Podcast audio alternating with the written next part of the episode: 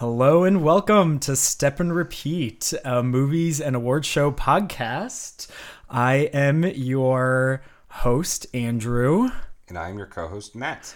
And this is our last show of the decade. Oh, wah, wah, of the, oh, oh of the decade. It is. Wow. Yeah. We're closing out the decade, hopefully on a high note, hopefully, with yeah. our best and biggest episode oh. yet. Yeah, best of the decade. yeah, best of the decade. Exactly.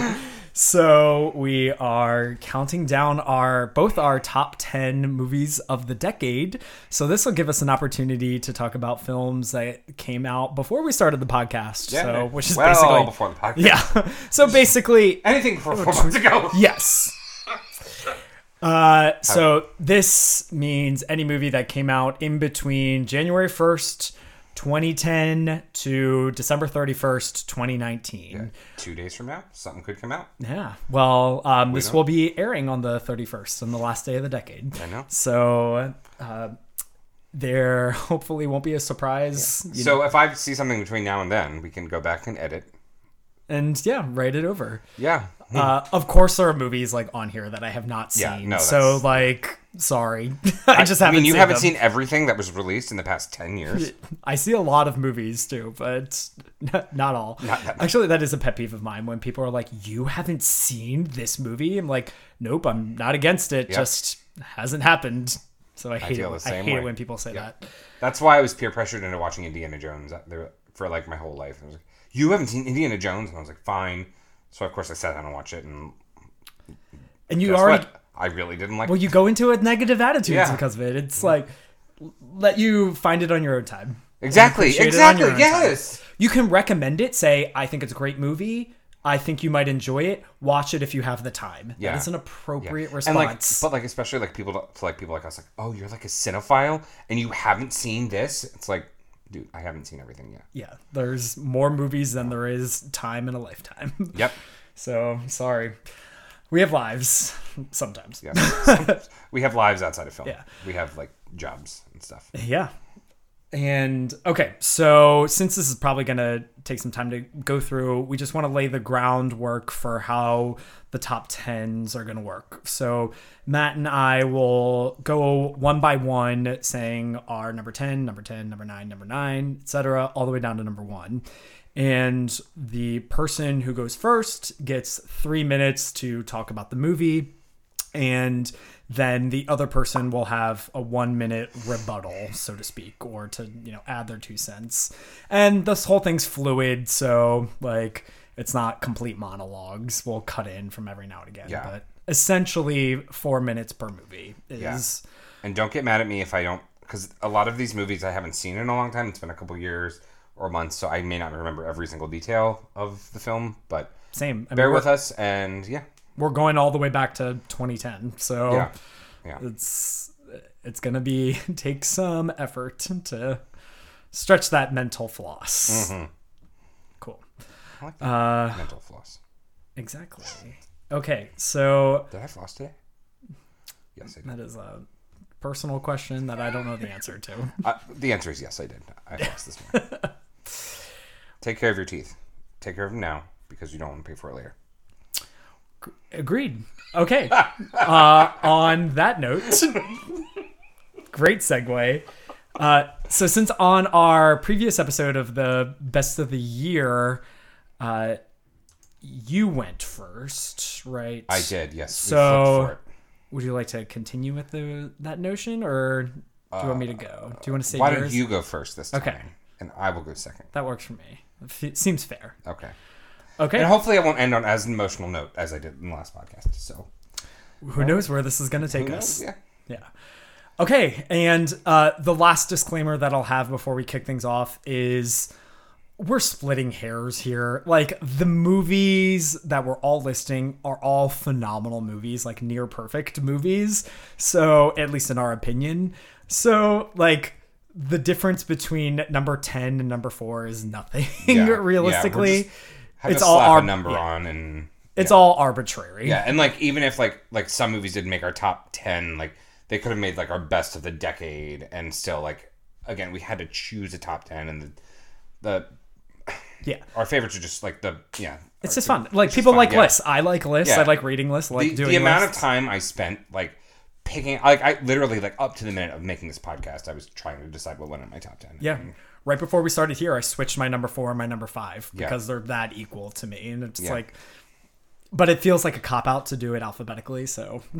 Yeah. yeah. We won't. Flip a coin, so. Okay. All right, so can I, um, and here we, we go. go. Okay, so my number ten of the year is the movie Gravity from Ooh. twenty thirteen. Yeah. And so this is the space epic with Sandra Bullock and George Clooney, directed by Alfonso Cuarón. And this is a movie that I fear won't age well for one reason, because this was the movie you had to see in theaters. Mm-hmm. Yeah. I think some of its effect is a little lost if you watch it in your home.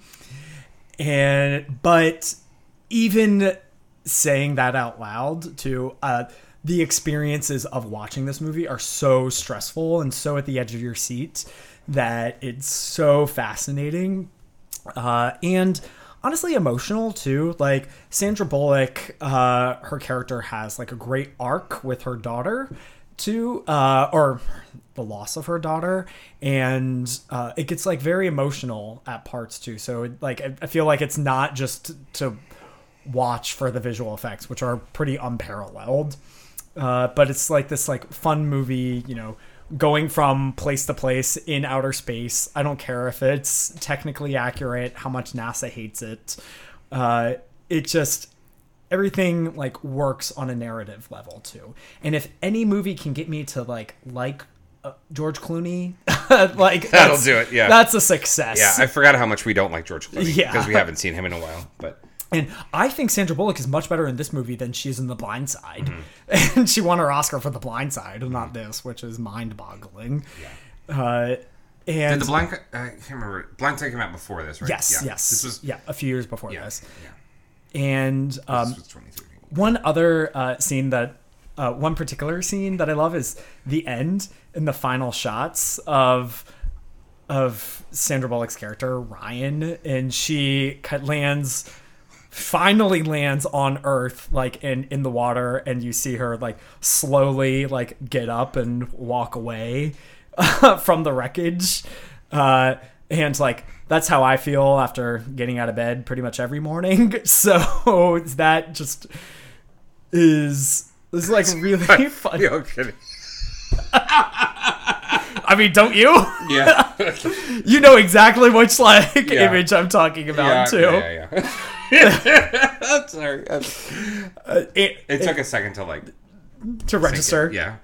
uh, uh, I love this movie. I, I think it's great, and um, it's the movie that Alfonso Cuarón finally won his Oscar for, and then he won many more for Roma. Yeah. So. But he's like a phenomenal director, and it's just like a, a marvel, a technical achievement. Yeah. Um, I agree with everything you said. I put Gravity in my top fifty of the year. Um, mm. It didn't make my top ten. Uh, I think it was number seventeen for me. Um, but I agree with everything you said. It, especially uh, a movie that made me kind of like George Clooney. Um, I, even though he's barely in it, he's, he's like really in not in it that yeah, much. Yeah, that's true. It's, this is all Sandra Bullock. Yeah, and I, I'm I was like devastated that Sandra Bullock like did not win the Oscar that year. I think Cate Blanchett won that year for, for a Woody Allen movie for Blue Jasmine. Yeah, she's great in that too. But I would have. I would have preferred if Sandra Bullock won the Oscar for... But, like, I remember Sandra Bullock so much more than I do Cate Blanchett and Blue Jasmine. Yeah. I, I, like... Well, I barely every Woody Allen movie is, like, aging badly, so... Yeah, yeah. yeah knowing what Re- we know now. Retroactive Oscar. Or actually, we did know it at the time. What am I saying? But, yeah, that's true. Yeah. Oops. Now that we care. Yeah. Um, um, sad state of affairs. But, uh, digress. Kind of unrelated to Gravity. Yeah, no, I, I think Gravity is, like... as you said, it's a technical achievement, um, and just one of the greatest technical movies of all time. And do you yeah. think it'll age well? Do you? Because I, I have that fear of like you missed out. I think if, a, you, if you didn't see it in I think theaters. As screens get better and bigger, it True. Will age better. Yeah, with technology. So, yeah, um, especially like with the especially today in the four K format and the huge like um, Q L E D T Vs, mm-hmm. like, with just the. And especially if like they re-release it on like a four, some four or five K some yep. kind of special um, format. It, yeah, I think it could definitely age well. So I hope so. Uh, and if you haven't seen it, just find the biggest screen you can. Yeah, exactly. And watch it. So, great. Yeah.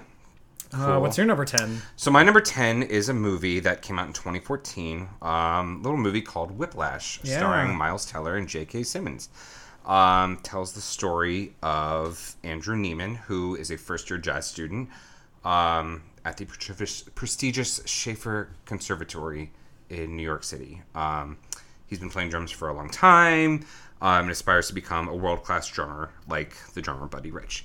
Um So he meets uh, his famed conductor, Terrence Fletcher, who is played by J K. Simmons, um, who invites him into the studio um, and essentially uh, to, to uh, replace a, uh, another drummer. Um, but as we learn more about uh, J K. Simmons' character, Terrence, we learn he's a very, very, extremely harsh critic, um, almost to the point where, well, no, actually to the point where it, he harms his students and causes them physical pain. Um, he hits their hands, and if they're not performing well, um, if they don't meet to his perfectious standards, um, he is not okay with that. Uh, and it, the movie is essentially about the rise of Andrew and the rise of the, the young protege and the fall of the master. Um, and I just think it's... I think the plot is so great. Um, I... As much as I feel like this is like the great acting and the great performances, I'm really more drawn into the story than anything else uh, in the film. Um, and I think, you know, especially like like when you see like Terrence in a vulnerable state, like towards the end, um, especially like like when you see him in the jazz clubs and all that. Um, it's J K. Simmons like plays him so well, um, and so like I just. And I remember how much I like fell in love with Miles Teller watching this as well. I think Miles Teller is great. Um, But but um, J K. Simmons like is better, and like it's his his act his Oscar is so well deserved. Um, Agreed. Yeah, and I he's, I he's think believably abusive too. He's, he's not abusive, like yeah. melodramatically abusive. It, it is very dramatic, but I wouldn't call it melodramatic. It's very dramatic, yeah. And uh, in the way that you see.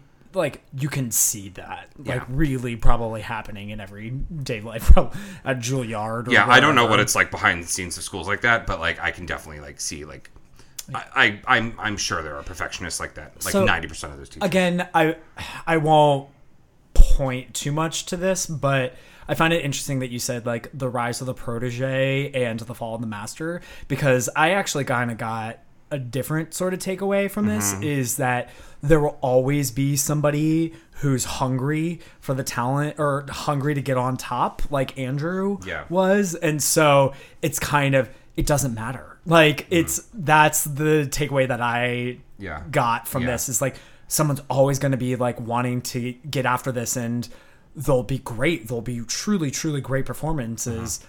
but for what, at what cost right. and like what is, you feel empty, yeah. like kind of at the end. That's also this. that's also like exactly that's like what I love what I love about this movie is you can find so many. I feel like you can find so many different takeaways, um, and like I, it has been a long time since I've seen it. Yeah, so. yeah, exactly. I mean, that's sure, why I don't want to like. I'm sure you're right. I'm that. sure you're yeah. right, and I really do. I, yeah. I, I think need like to go you're right to an extent too. Yeah, like, and I need but, to go back and see it again. Um, but but yeah, the the the dichotomy between the two of them is just like.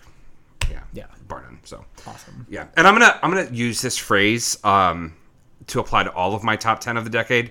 It's like something we haven't seen before, so it applies just as well to this as it does the rest of my movies on this list. So, um, all right, glad so, to see it. Yeah, moving on. Moving on. Number nine. Number nine. So I'm excited. I, I don't know. I, I know. I know. This is a little more exciting. Yeah. yeah. Uh, okay, by number nine and. Here's where the claws are going to come out. Oh, stop. My number Oh, nine, no, no. I got to get ready for this. My number nine is the movie Dunkirk from oh, okay. twenty seventeen. okay. All right. All right. I'm from okay Christopher with that. Nolan. I'm okay with that. Uh, if it was another Christopher Nolan movie, would you gripe at it? Yeah. Oh, we'd be, uh, we'd be having words. I will say, spoiler alert, this is my only Christopher Nolan movie on okay, this good. list. We don't have to fight. And I think it's his best work. I truly think it's his best work. Okay. I never knew how much I I wanted Dunkirk. wanted Christopher Nolan to make a World War Two movie, but mm. yet here here we find myself we um, loving this movie. I was this is the most stressful movie I've ever seen in my entire life. Uh, I was holding my breath from like the opening sequence up until the final frame. And I've never sort of experienced something like this where I just felt the stress of every sort of situation that our main characters were put through. And um, it really just kind of, that is a sort of mentality that I've never really seen in a war film like that before. So that really, really, really upped its game for me too. And and it added all like the classic Christopher Nolan elements like time and perception of time together and created like a really interesting narrative story uh, behind this too. And on an event, a worldwide event that I can't believe honestly had never been made completely into a feature film before. We had seen it in, we had seen the evacuation of Dunkirk mm-hmm. in other movies, but just as a scene. So it's kind of surprising that there was never a whole movie about Dunkirk before. So I thought, oh, this is like really great. And it's like the perfect, um, perfect man to do it. And, uh, I actually really like the elements of, a lot of the soldiers kind of like blend together, like these like young Twinkie soldiers who, who have nothing like young Twinkie soldiers. And they are. I mean, am I wrong? I, I would have chosen a different word, but okay. But it is. Sure. Uh, I mean, they're like white skinny men of mm. a certain age. They're like all kind of Twinkie. Okay. And they, uh, but they all like kind of like look the same too, in the same way that like soldiers are meant to be um, disposable, mm-hmm. like by nature. So that's which is very sad. Yeah. Oh, oh agreed. Yeah. I mean, war is very sad. So, yeah. uh, so I thought that actually like adds an element to the film, and the scene like watching all the civilian ships come in is like so moving and so powerful too that uh, I remember it was it was so exciting because like our like the entire theater saw that like applauded when like the civilian ships come in, and so like seeing all the um the everyday people um be the heroes of the story is is a great element. um cool. I love this movie. Yeah, I um this was what, twenty seventeen? Yes. Yeah. Um, I think I put it in my top ten for that year. Um, it did not make my top fifty list, but I not surprised. I enjoyed. I know. I know you like it. I, I enjoyed Dunkirk. Um, I'm not a Christopher Nolan fan, um, but yeah, I, overall, great. It was a great movie. Yeah, I, I agree. uh, yeah, I, I don't have much. Of a rebuttal, I, I won't so. make you say a whole. Yeah, lot I won't. Ha- I don't have much of a rebuttal just because like it doesn't resonate as much with me as, as well with me as it does with you. But I'm supportive of it being in your top ten. You support me. I support you. I, I support, support you too, Matt. I'm just glad that it's the only Christopher Nolan movie in your top ten. Yeah, sorry. I hope that wasn't too much of a spoiler, no, but it is. I think it's his best work. Okay, yeah, me too. But for you, it's like miles away. I would say there would be probably others that would make my top twenty. Uh, okay. Yeah. Other Nolan works. Cool. Cool. Okay. Okay. Yours? Um, my number nine is going to, speaking of Tom Hardy, Mad Max Fury Road. Yeah. Yeah. Um, Mad Max Fury Road came out in twenty fifteen, and it's a... Uh, the fourth movie in George is it George Miller's? Miller George Miller's um, post-apocalyptic world, um, the Thunderdome world. The Thunderdome. Um, I don't know what the world's actually called. It's really hard to kind of explain what this movie is about because there is a lot going on. Um, every time you watch Mad Max Fury Road, and I've watched it multiple times, you find a new meaning every single time. Um. When I first went into Mad Max, I didn't know what to expect. I thought it was just a fun summer blockbuster movie. I'd never seen any of the other Mad Maxes. I didn't know what to expect. Um, but let me tell you, coming out, I was blown away. It lived up to the hype. Um, I mean, from the very get-go, like you see, like this, like. like these strange beings, like these strange creatures, like strange humans. Um, and then everything is just going at a ten all the time. Um, and it's very hard to keep up with everything going on, especially like the dialogue. Um, it's it's something you really need to see a couple times to really embrace the full experience. Um, but besides the plot, I want to talk about Charlize Theron. Yeah, I'm hoping I was hoping yeah. you would. Um, Charlize Theron, I think, gives like one of the best performances of all time. Um, I think she is like such a badass, like, like great, like I don't even know like what to say. Like she's just like she's just so great and so like her character is like, like so, like she's so hard to describe. Like she's just like she's she's a warrior. She's a fighter. Um. She really throws herself into this role. Um, she really could have just, like, half-baked it and, like, didn't really care. But, like, she really does. And I think she works really well with Tom Hardy. Um, I absolutely love her. I think she's better than Tom Hardy. I think I think Tom Hardy's amazing, but yeah. she like, just where's, next, like, next where, level. Yeah, like, where is her Oscar? Like Even nomination. Yeah, she where's her nomination? nomination that yeah, again, like... Genre re- bias. Retroactive bias. Yeah. Yeah. Genre bias. Exactly. Um...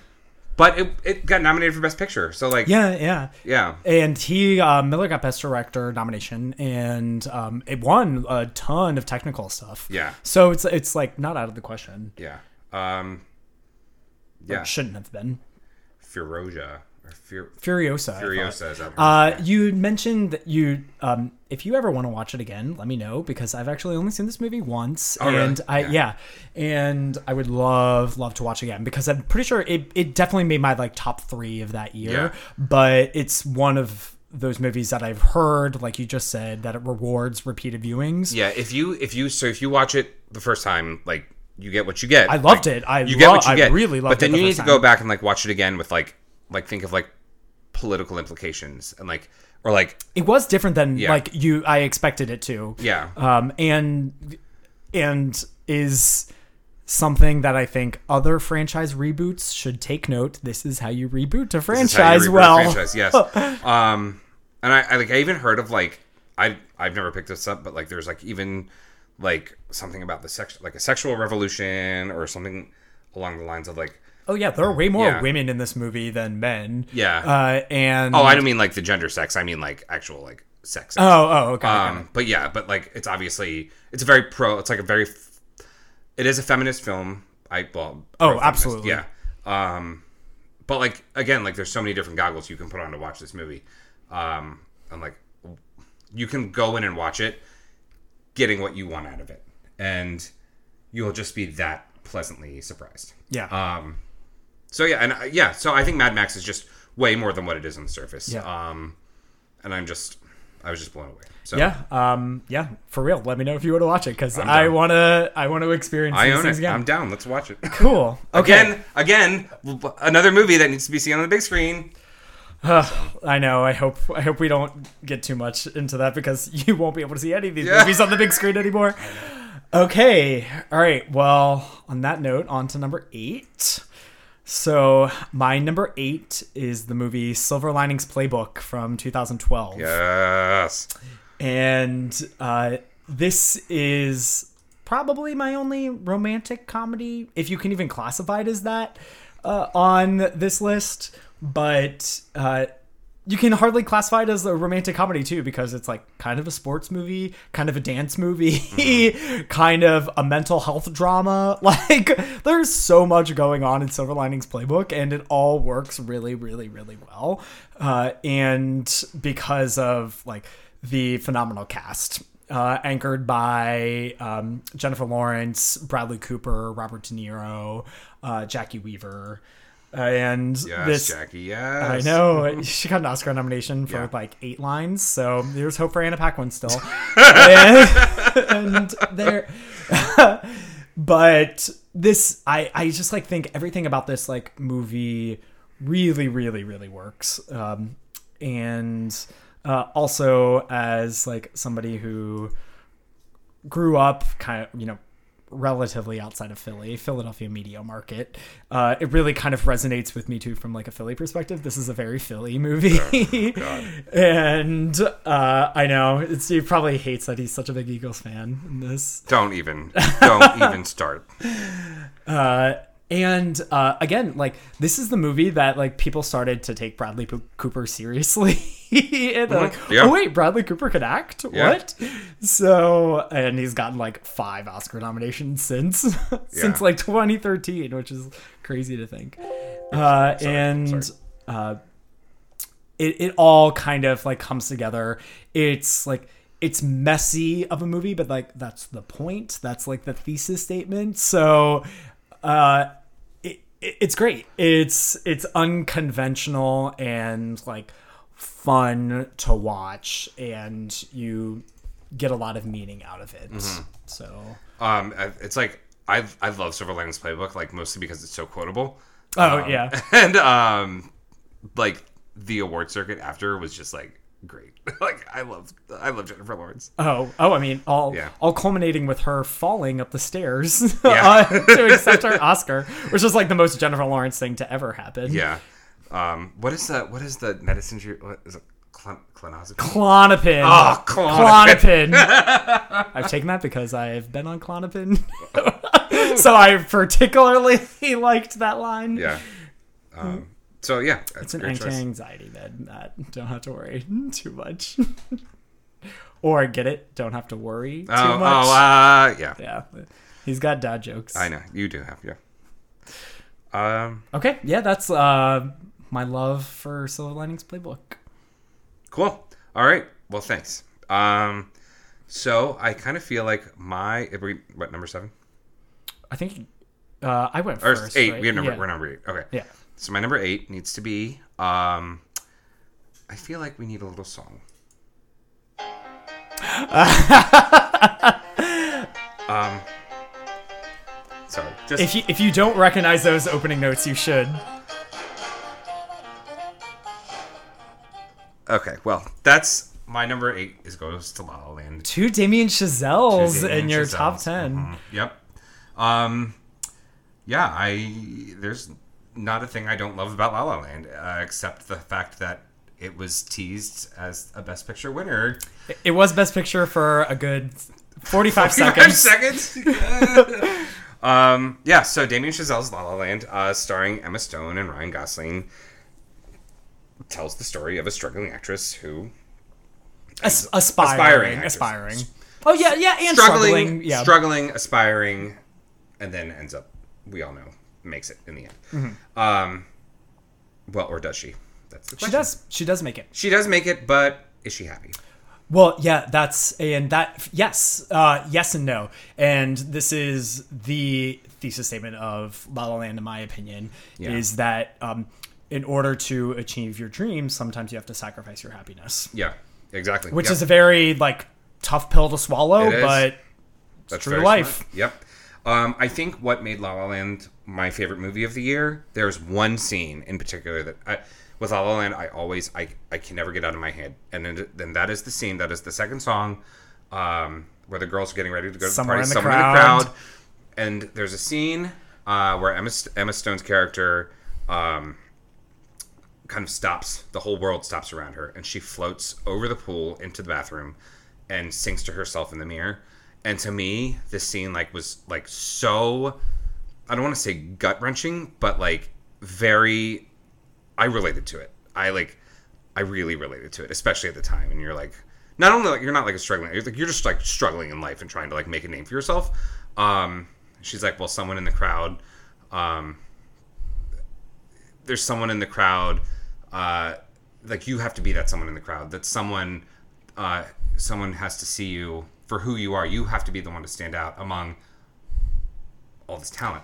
And um, I just, I, the way she looks at herself singing, just like I, I, I just got, I just get butterflies in my stomach thinking about it. And yeah. it's just, yeah, like that, like that scene alone, like makes it like, like her performance makes it one of the best movies of like all time for me. That uh, that scene and that song in particular, yeah. that song is all about.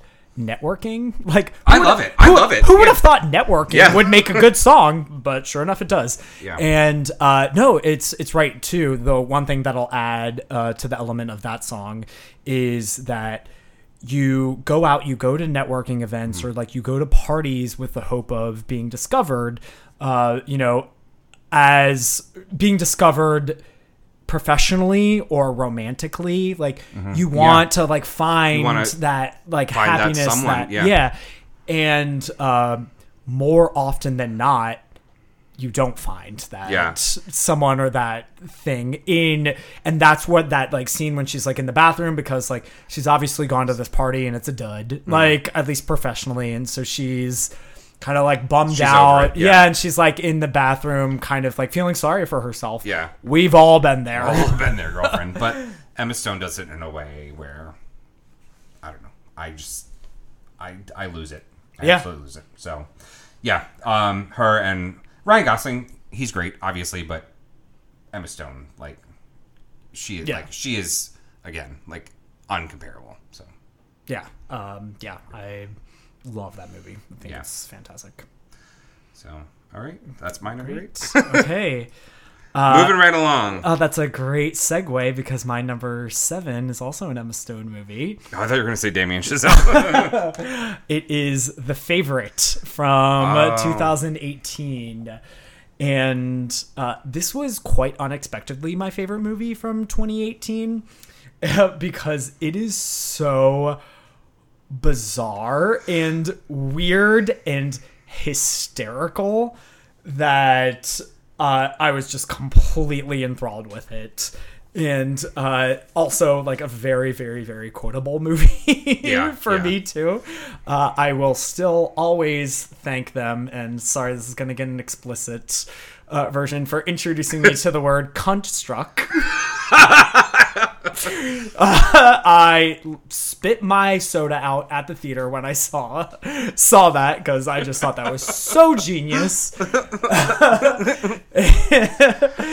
And uh, it's and like everyone is so juicy together. Emma Stone uh, and Rachel Weisz, and particularly Olivia Colman, who of course won the Oscar, and. Uh, They just, like, the way that they are able to interpret the dialogue and make them into these, like, lonely yet power-hungry characters is so fascinating to, like, watch on screen.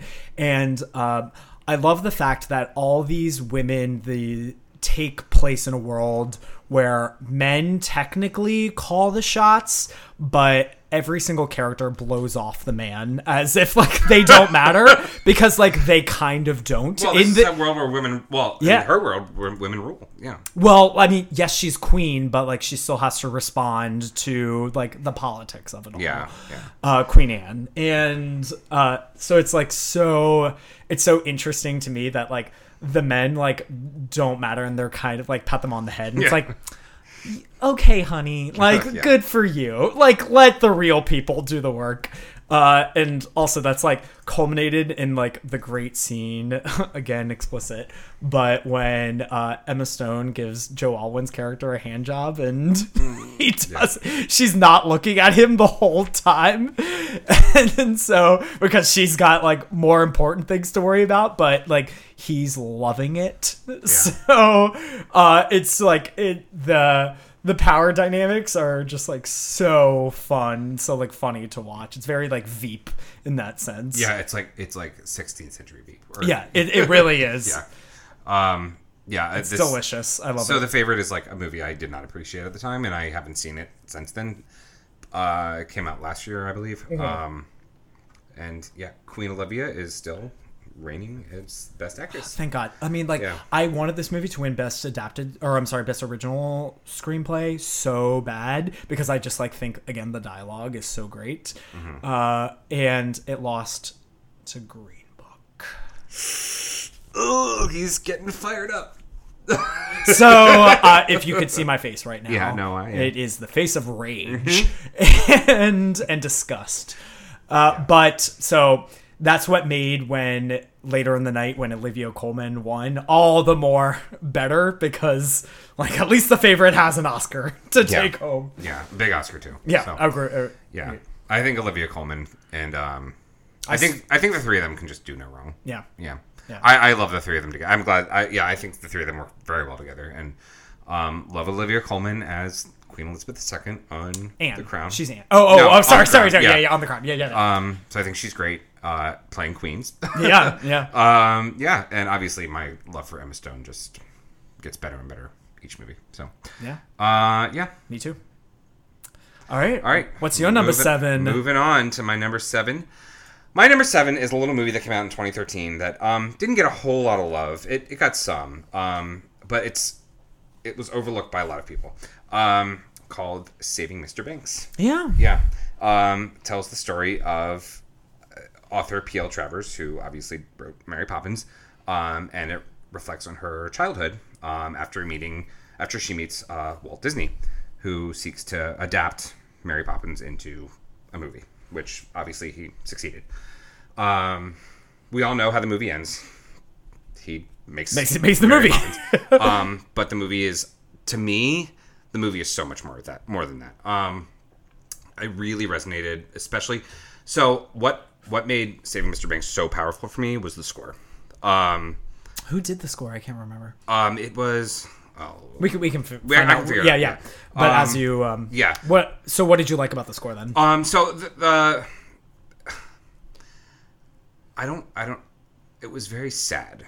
Um there there are scenes where the movie kind of goes back and forth, um kind of like how Little Women does, between uh P L Travers as a young child um to present day with um Walt Disney. Mm-hmm. So I I, I need I did the score.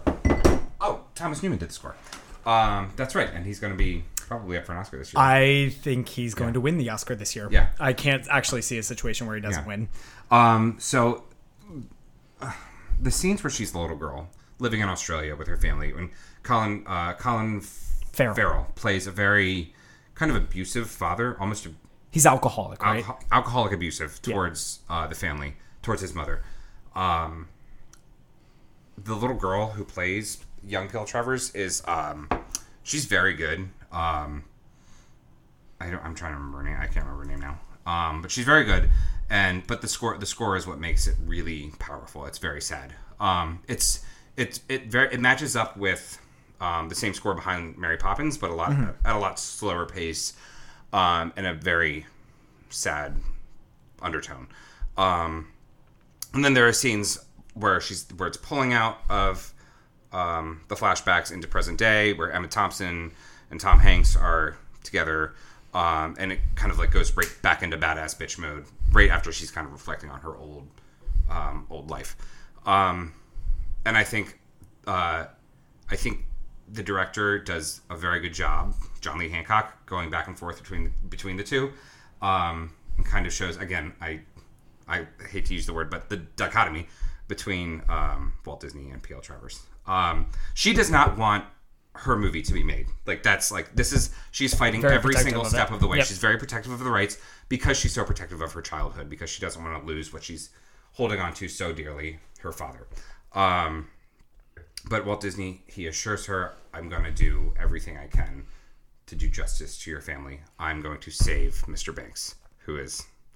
you know, obviously the father in the story. Yeah. Um, so I, I, I'm going to use this term again.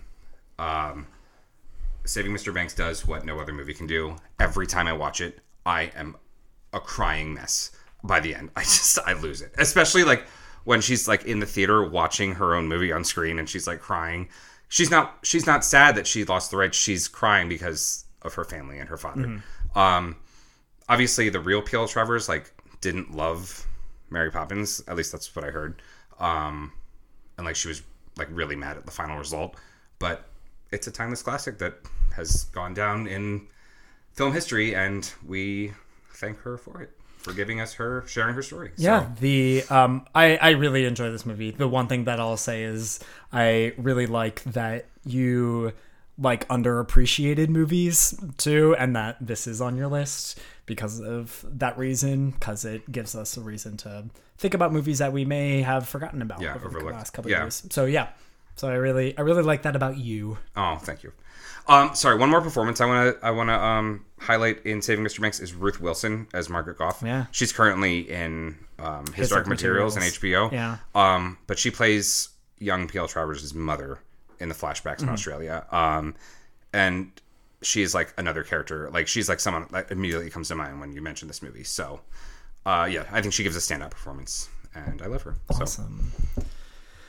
Okay. Moving on to number six. Uh, number six, and I feel like I have nothing to say about this movie anymore, is the movie Parasite from twenty nineteen, which not only do we have a whole episode about on this podcast, but it also makes an appearance on my top ten of twenty nineteen list. Funny enough, I just took out Parasite from my top ten. Oh, yeah. On my number six spot. Oh, whoa. So, yeah, it's now in my eleventh spot, so it's a good thing you took it out. But like I've I've said pretty much everything there is to say about Parasite, and it's just absolute magic trick of a movie. I can't believe they pulled this off of the the feat that it is, and it's almost to the point where I feel like I'm hyping it up too much that everyone's going to be disappointed now because of how much praise I give it. But I think this is a perfect movie, and. Uh, really love that it is out there in the world. so uh, yeah I, I don't know what else I can say about it that we haven't said already, or like every other critic has said about it. So yeah, I mean, like I feel like it's all it's all been wrapped up there too. um yeah. Highly recommend um watching the movie first and then listening to our critique. Yeah, and again, if uh I've seen it a couple times now, but we'll gladly watch it again. Sure, I'll pick up on more even the third time. So, sure. L M K if you want to watch. L M K. L O L. Uh, L O L at your L M K. Okay, so I'll spare us some time about cool. talking about Parasite. All right. Um. So moving on to my number six. One, two, three. There have been. F- there are four Disney Pixar movies that make my top fifty. Um, and two are in my top ten. Uh, we are at the first right now. Um, my number six goes to Disney Pixar's Inside Out. Um, yes, I think Inside Out is a near perfect movie. Um, it's if you haven't seen it, you know, it's about the five emotions that live inside your head: anger, joy, disgust, fear, and sadness. Um, when I first saw Inside Out, I didn't get it. I didn't love it. It was okay. Whatever. Um, Upon my second viewing, this is the first time this has ever happened. Upon my second viewing of this movie, I fell in in love. I, for some reason, I just like yay. broke down crying like midway through, and then like sorry, I wasn't yaying, you're yeah. crying. And then like the end, I just like lost it, and like I oh, just, her speech isn't her name Riley? Riley, like, yeah. I lose it at the, Riley's speech, like when when she comes back and hugs home, her parents. Yeah. Oh my God, I'm done. I'm done. Done. Done. Yeah. Um. So I really think it works. Um, I, th- I think the theme works very well. Uh, where it's it's a it's a movie that's teach it's supposed to teach kids about the power of emotion, but it very much teaches adults as well. Um, and I think the main takeaway you t- you take from this is that you have to be have sadness to experience joy, and vice versa. Um, yeah, it's it's a great rebuttal to any sort of like. overly happy kids movie. A hundred percent. And one hundred percent like agree. It's okay to like it's actually good to feel yeah. other emotions. Yeah, it's good to feel. So um life isn't like purely about happiness, and if yeah. you only seek out happiness, you're going to leave an empty yeah. life. And I know so I know there's been like some kind of chatter about a sequel to this, and I really hope they don't do it, because I think Inside Out is per as a perfect movie that stands out on its own. Um even though I think Disney Pixar like can hardly do no wrong. Um, I think Inside Out is like a perfect movie that just stands by itself. It's just, it's great. It's, I think it will go down as one of the greatest animated movies of all time. I do. Um, yeah. I mean, that's even barely touching on the animation of it yeah, all too. Like yeah. the colors alone are yeah. just so vivid. Yeah. And I know, um, oh my God, what's the elephant's name? Uh, um, Mister It's like Mister Bubbles or something yeah. like that. Um, oh my God. I, oh, yeah. What is he? He says something like, tell her like reach for the stars. Yeah. It's like reach for the stars, for the type, stars. Yeah. type moment. It's not yeah. reach for the stars, because that's um, Toy Story. But yeah, I can't I can't remember his name. But yeah. uh but yeah, um what's his face? Uh voices him. Is it Richard Kind? Richard Kind, yeah, Richard Kind yeah. voices him. Oh, and he's so great. Bing Bong, Bing Bing Bong. Yeah. yeah. Bing Bong, Bing Bong. And then yeah, like like they try to get out of the pit and he can't. Oh, and he's too happy for the thing. Even though I think he could have gotten out. They're they uh, yeah. So Uh, and I think Amy Poehler is actually very good. Um, she does a very good job as Joy, uh, and Phyllis Smith. I think all the, all, I think this movie was actually perfectly cast. Um, Amy Poehler, his very uppity voice, very joyful and happy all the time. She plays Joy. Phyllis Smith has a very like sullen, like monotone voice. She voices the voice of sadness. And then um, Bill Hader, you know, very antsy all the time, voices fear. And of course, the perfect the perfect match for me is Lewis Black, who voices anger. Um, oh yeah, yeah. yeah. He's just he's perfect. And then rounding out the cast is Mindy Kaling, who is great as discussed because she's got that very Valley Girl kind of thing going on. So yeah, I love this movie. So yeah, Inside Out, like to me, can just do no wrong. So yeah, great. All right. Okay, well, so on to the top fives. Uh, I think all my top five have a common sort of theme. And I was really glad when I was thinking about what movies would go on my best of decade list, because I came to a realization that my favorite genre of movie is coming of age movies. Mm. And there are a lot of coming of age movies that appear in my top five here. And even the ones that aren't coming of age too are movies about kind of discovering who you are as a person. So they're very self-discovery movies, and coming of age movies are self-discovery movies yeah. inherently. So uh, that's just a peek of, of what's to come. So my number five movie is the movie Lady Bird from ah! twenty seventeen. I love Lady Bird. Yeah, I too love Lady oh. Bird.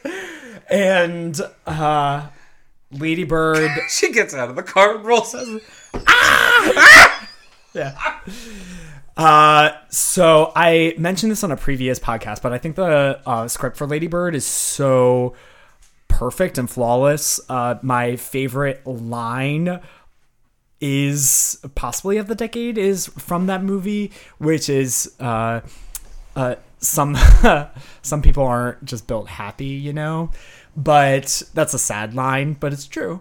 And uh, the line that I also that I really want to point out too, because I think it does sum up the movie perfectly, is uh, the line spoken at the end by Lady Bird's uh, like mentor, the nun uh, mentor, the uh, the mom in Twister, and yeah. yeah. Uh, she says to Lady Bird, "Don't you think they're the same thing, love and attention?"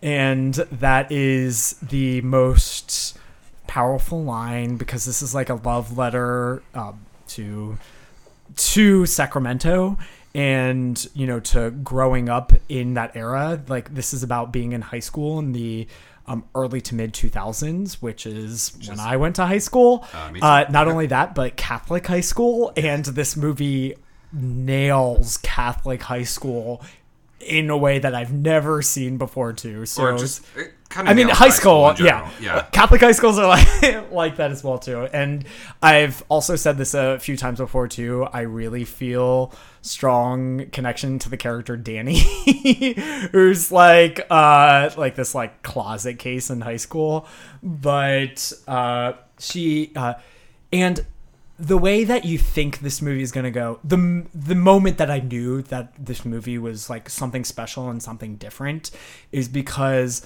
Lady Bird dates Danny and then she finds out he's gay. And so they obviously break up because of that small little detail. But so they break that up. Small little detail. Yeah. But so they break up and you think that, um, you know, Lady Bird's going to be like mad and yell at Danny when they like meet again in the coffee shop at Lady Bird's work. And she has every right to be. And she even starts to like yell at him and like scream at him. It's like, why would you date me if you were gay? And it's like this like funny sort of moment and true. But then the scene kind of turns on itself. And Danny says something to the effect of like, I don't know how I'm going to tell my parents. And you have this like this strong sort of connection, and it comes from like a very deep personal place for him. And instead of Lady Bird kind of blowing off his like his deep fears, she embraces him and mm. like hugs him and basically tells him like it's okay, like it's like all that stuff like doesn't matter, like I'm here for you, I still care for you too. And that was like the moment that this like tr- completely transformed into a whole other movie that like turned any sort of stereotypes like on their head and made you like well, love I think and it also, embrace I think it also is um, very definitive of our generation and how we're so were way more accepting of people's differences and relationships than maybe previous generations were. So no, totally. And yeah. but like, and Lady Bird like is that like character yeah. to that, that sort of embodiment. Yeah. Uh, and like, this is a worthwhile movie to like know and watch to kind of understand the millennial generation. Yeah, really, yeah. Uh, so it's, it's it's it's an important movie. Yeah, it really and is. And that's what I mean by like that's why I brought up the line. Um, the difference there is no difference between love and attention because mm-hmm. uh, this movie pays attention closely and it's like very clear uh, that Greta Gerwig, the writer director, like loves and pays attention to Sacramento and people and puts that into her films. So yeah. it's. Um, A movie that, like, I think could have easily been, like, forgettable in the public discourse, but um, somehow fi- found its way into my top five. Yeah. So it's Lady Bird. All right, Damn uh, it, now I feel bad for not putting it higher. I like No, don't, I, no, yeah. no, no, don't feel bad. I, I, I really love this Yeah, movie. no, I I know how much you love Lady Bird, and I, yeah. it really resonates with me as well. Not as much with you, but it resonates with me all for the same reasons. I absolutely love Lady Bird. I think it's great. Um, uh, yeah, uh, yeah. Yeah. yeah, it's great. It's, it's so hard to like rank all these because yeah. I just really like, I really love all these. It's equally. It's, yeah. it's hard, and I think as you like move further into your top list, yeah, it gets okay, even yeah. gets harder. Yeah. yeah. So, um, okay. Well, speaking of lines, um, and quoted movies, I think some one of my favorite quotes from one of my favorite movies of the decade comes from my number five movie, um, which is Steven Spielberg's Lincoln. Oh, yay. Yeah. Um, I love this movie. Is Lincoln a great movie? Yes. Yes. Well, mm, yes, I, I I unequivocally say yes. Uh, okay, yeah. Well, so, okay, I think it's a great movie, but yeah. some people would disagree. Some people think it's very slow and dry and boring. Um, I love Lincoln. I love Lincoln. I love the story, but I love Daniel Day-Lewis more. I think Daniel Day-Lewis gives one of the greatest performances of all time. Um I expected a lot, and he exceeded what what I what I expected. Um, I think Lincoln is an, is an important movie. Um, I think it's relevant to when it was released in twenty thirteen, uh, and I think it's relevant today. twenty twelve, sorry, twenty twelve, and it's relevant today. Um, I think it's important. I think the focus of the movie was a very short period of time, right as the Civil War was about to end, um, right as Lincoln is trying, Abraham Lincoln is trying to get the passage of um, the thirteenth Amendment, um, and you just see the fighting in Congress between the two parties, and um, just the the what it took to get this amendment passed, and the whole time you're thinking, why are these people so evil? Like, why, why, or why, like, why is it so hard why to is get it things so hard? done? Yeah. Why, why? Yeah. To me, at the very root of it all, Lincoln is about equality. Um, not only obviously for slaves, but um, for other characters in the movie as well. Um, you see it in Lincoln's son when he wants to go off and fight in the war, and Lincoln says, "Absolutely not! You're my son. You're the son of the president of the United States. You're not going." Um, and he goes anyway because he wants to be a part of that battle. Um, he wants to fight for the freedoms of the people who cannot speak for themselves.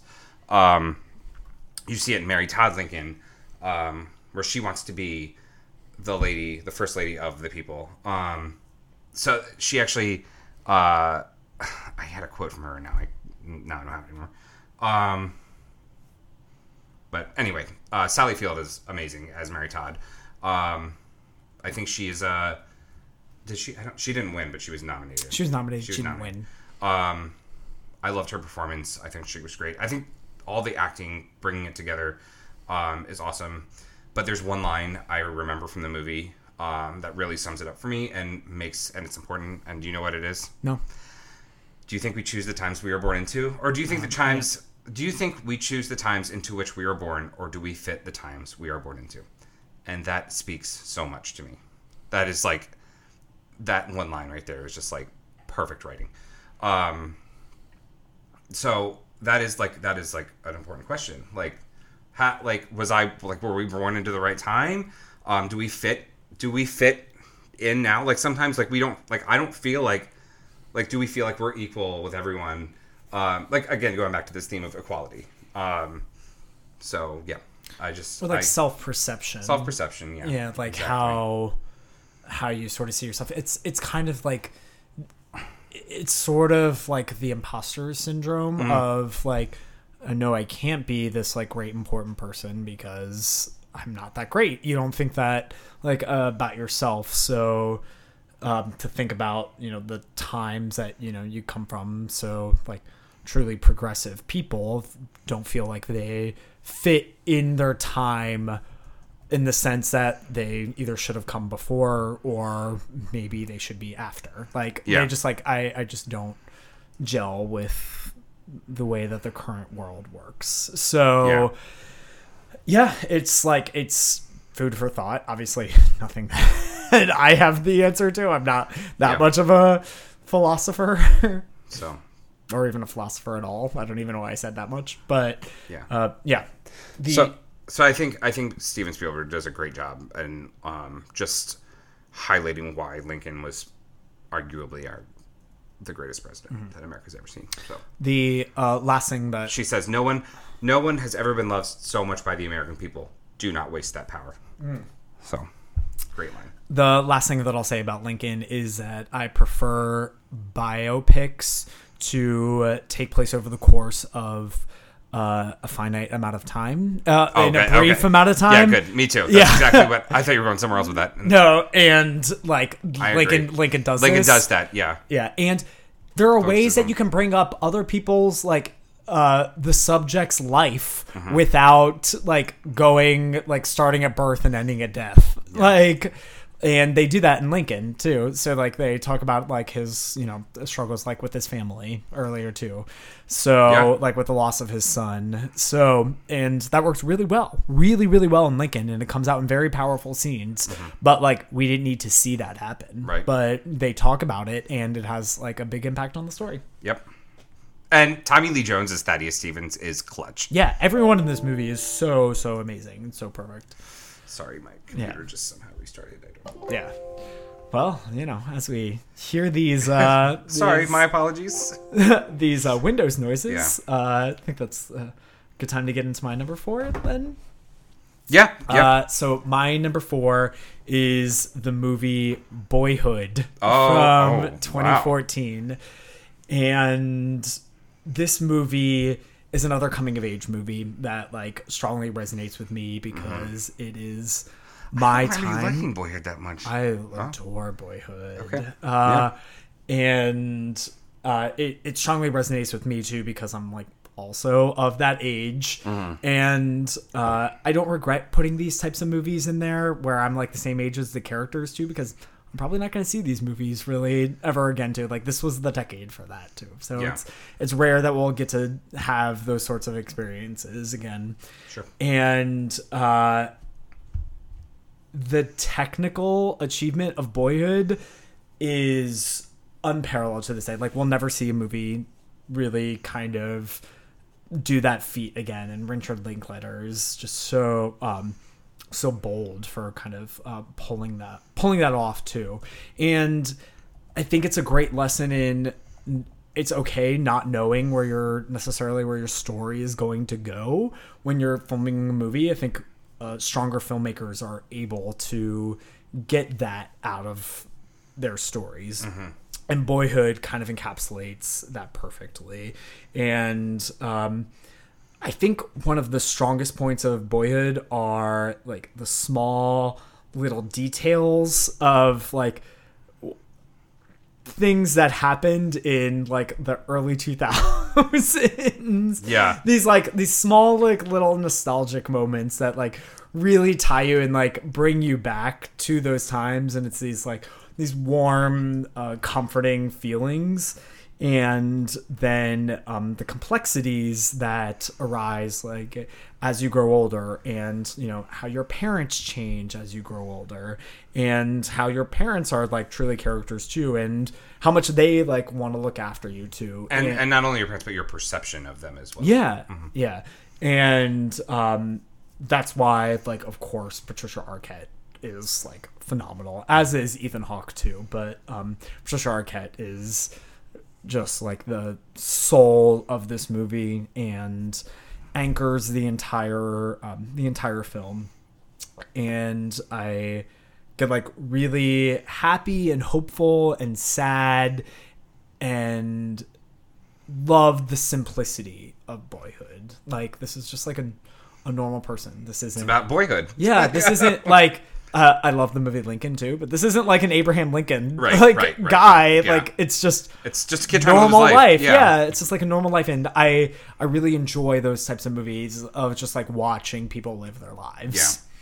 So no, I agree, yeah. it's um, it's a really really strong and uh, really great great great achievement. Yeah, and I, I think the the course of filming it over what was it sixteen at least yeah yeah it yeah. just worked very well. It, yeah, which is something I wish they would have done with Little Women. I, I know I mentioned that in our previous yeah, podcast. Yeah, and like I. I, it's like very hard to do this too because you don't know what sort of complexities are going to run off. Number one, it's hard. It's risky. It's ballsy. It's risky um, from a studio perspective. Yeah. Like, why am I going to finance a movie that like we don't know what's yeah, happening? Anything could happen. Yeah. Yeah. Or like if one of your actors die, like in the course of filming, you're just screwed. You're screwed. Yeah. So like it's it's unless you C G I their face. Yeah, which is certainly possible now. Yeah. But like in but then again, that would take away from the movie. So it's like it's. It's hard to to do the, that type of movie again, and yeah, I would be shocked if we really see something like this again. Even though I know Richard Linklater is working on something similar at this oh. moment with Ben Platt. Ah. Uh, of but, course. Oh. Uh, Sorry, I hate Ben Platt. I know, uh, I know you like him. I like, I like, I like Ben Platt, and I think he were, would work well with Richard Linklater. But like, this was such magic in a bottle for me that like, mm-hmm. it's it's perfect as it yeah. is. I saw Patricia Arquette one time, and that was really cool. She's great. um, what an inspiring woman. Yeah. I, like, didn't recognize her at first, and I was like, wait a second. Is that Patricia Arquette? I didn't say anything to her, but, like, it was literally, like, two weeks before the Oscars, like, came on, and she won, so. Oh, shit, Matt. There's something on the floor. That name you just dropped. Oh! Let me get the broom. I also met Daniel Day-Lewis before he won his Oscar. Did you? Yeah. Oh. You actually scared me. I thought there was a mouse. Or like, or like we stopped filming. Don't do that. Um, cool. So, any more on that? No, that's right. uh, that's it on Boyhood. All right, moving into the top four for me. So my number four is kind of a culmination of a bunch of movies that were released in the um, late aughts and teens. Um, my number four is going to be going to Avengers Endgame. Um, Yay. Yeah. I know a lot of people are really tired and sick of the superhero movie and the superhero genre, um, but I feel like we've been on this journey for so long, um, and we've invested so much in all of these characters, and it's something, it's a it's a feat that's never been done before, um, bringing all these characters together into one movie, one epic two-part conclusion, whatever you want to call it, saga. Um, and I think the movie's actually very well done, and it's a It's a very good ending to a story we've been so drawn into for so long. Um, I know a lot of people were very frustrated with how Avengers ended. Um, a lot of people didn't like this movie. A lot of people didn't like Infinity War. And to the haters, I Who say... Who are a lot of people? I, I don't... I'm not I talking t- to these people. I've heard from people who like, wow. were like, oh, Avengers was terrible and blah, blah, whatever. So, or like people who are just like really worn out from the whole... Again, hate is gonna hate. Hate is gonna hate. I, I, it's just I too who are, have superhero fatigue, but like I mentioned uh, in a previous podcast, yeah. if but it works, if it's a good movie, if it works, who cares? It works. If it works, it works. Yeah. Um. So again, I'm not saying this as number four. My number four slot is... Again, going to a series of films. Avengers just happens to take the slot. Um, I don't know how... Not Siri. No. Stop it. Um, so, I think... So, let me start out. So, uh, Robert Downey Junior has played Iron Man since two thousand eight in probably like six, seven, eight films. Um, and Robert Downey Junior was born to play this character. Um, mm-hmm. And then later on came... Chris Evans as Captain America, and Chris Hemsworth as Thor. Um, but the true embodiment of the entire Avengers universe, I think, is Robert Downey Junior Um, I think he nails Iron Man. I think he's just wonderful. Um, And I think they brought his, I think, honestly, in the end, like, Avengers, like, this is his story. Um, and I think they brought his ending perfectly. Um, now, yes, like, Captain America, like, he's great, obviously, like, and Thor's good, too. But he's going to, they're going to, I'm, gonna I'm, I'm a Cap on. fan. So, yeah. Okay, well, I'm Team Iron Man, so. Okay. Yeah. Mm. Uh, well, we're not talking about Captain America Civil War. We're talking about the movie where they're friends. I think all three Captain America movies, solo Captain America movies, are different in their own right. They are. And they are. That's what makes them great. And that's, yes. That's why they're yeah. the best of the series. Yeah. And that's the tea. That's the tea. Okay. Well, go on. You're number three then. I think we're, I guess we're done with mine. No, I'm kidding. I'm kidding. yeah. Um. Anyway, some other characters like that I really love from this universe. Like, I think Benedict Cumberbatch plays a perfect Doctor Strange. I think Josh Brolin is great as Thanos. Um, and I just think, like, overall, like, like yes, the visual effects, like, they're great. We all know they're great. Um, but I think, to me, like, superhero movies have, like, tried and failed so many times in the past. Whereas, like, Avengers is a slow-moving... Over the course of ten years, it's a slow-moving... It's incredible, thing. like, how they were able to do that. Did. Yeah. It's, like... Yeah, to bring that like culmination so, together. Yeah, so I just wanted to slot in my top. I, I, you have to respect that. Yeah, yeah, and I just wanted to slot in my top ten that really honored what they did. So, and I and I think when you look back on the on the twenty tens, like the Avengers films are going to be something that really reflects. So. Yeah, I mean it's the Endgame's the highest grossing movie of all time. Yeah, so it's uh, with good reason. Yeah, yeah, and I love it so. And for other sentimental reasons, I love it as well, but I'm not going to get into those. So, all right. Okay. Top um, three now. Top three. And the top three for me are very, very special. Like, I kind of feel like number four through number ten are pretty interchangeable to me, but my top three are my clear, clear top three. Mm-hmm. And number three for me is the movie... La La Land oh, from twenty sixteen. Overlap, overlap. The first overlap that we have. And La La Land is the most cinematic experience that I think I've ever had. Uh, particularly the final sequence, uh, the imaginary bit, and like them dancing on mm. air left me stunned and breathless. And people always throw out the term like quote unquote movie magic to describe things, and I've never quite connected with that saying until La La Land, and yeah. then I knew exactly what they meant. That movie is movie magic for me, and I love the bittersweet tones to it too, like what we had mentioned earlier with um, Someone in the Crowd, uh, and uh, the other song that I'll point out is the intro that you played for yeah. us, uh, Another Day of Sun, and that whole song is about working hard and failing. Yep. And it's about being kind of depressed, but it's Southern California, so there's like sun outside, so you have to wake up and just see the sunny sort of atmosphere. You have to be happy. Everyone has to be yeah. happy. And you're met with nothing but sunshine. Mm-hmm. And it has this like happy, happy kind of like upbeat tones to it too. And that's that's kind of like my favorite subgenre of music. You can't really call it a genre, but songs that have upbeat tempos with really sad lyrics. And it's more prominent than you probably think it is. And La La Land like is that embodiment in song. So it's that emotion of failing and waking up to sunshine is like an interesting emotion to explore for me too. Mm-hmm. And the whole movie kind of brings that up again and again with, with other tunes. Uh, and like the songs are incredible, iconic. I, I will, still, I still play them like every day. Oh, yeah. Absolutely. Like I think this movie is iconic because, uh, not just because, but in part because of its songs. Yeah. Yeah. And every single one is like perfectly layered and fits like excellently into the movie. Uh, and I kind of love that this movie single-handedly made musicals cool again. like, uh, yeah. so, and well, it, yeah. Well, since then We're there trying. have been it's, some, yeah. there have been some that have been great. There have been some, not so much. Cats. uh, but at least we'll always have La La Land. We'll always have La La Land.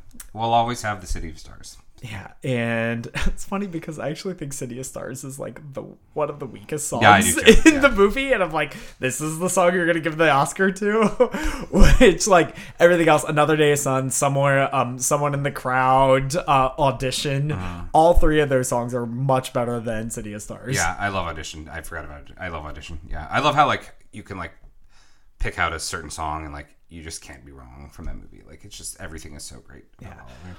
It wouldn't be higher up for me, but, like, again, these lists are just... I know, it's so arbitrary. Yeah, it yeah. really is. Uh, the, oh, the the last, like, line that I'll point out, and again, this is, like, tying into the theme, I just thought of this, is when... Uh, it's about, like, La La Land, it's, like, feelings about, like, self-doubt, and they...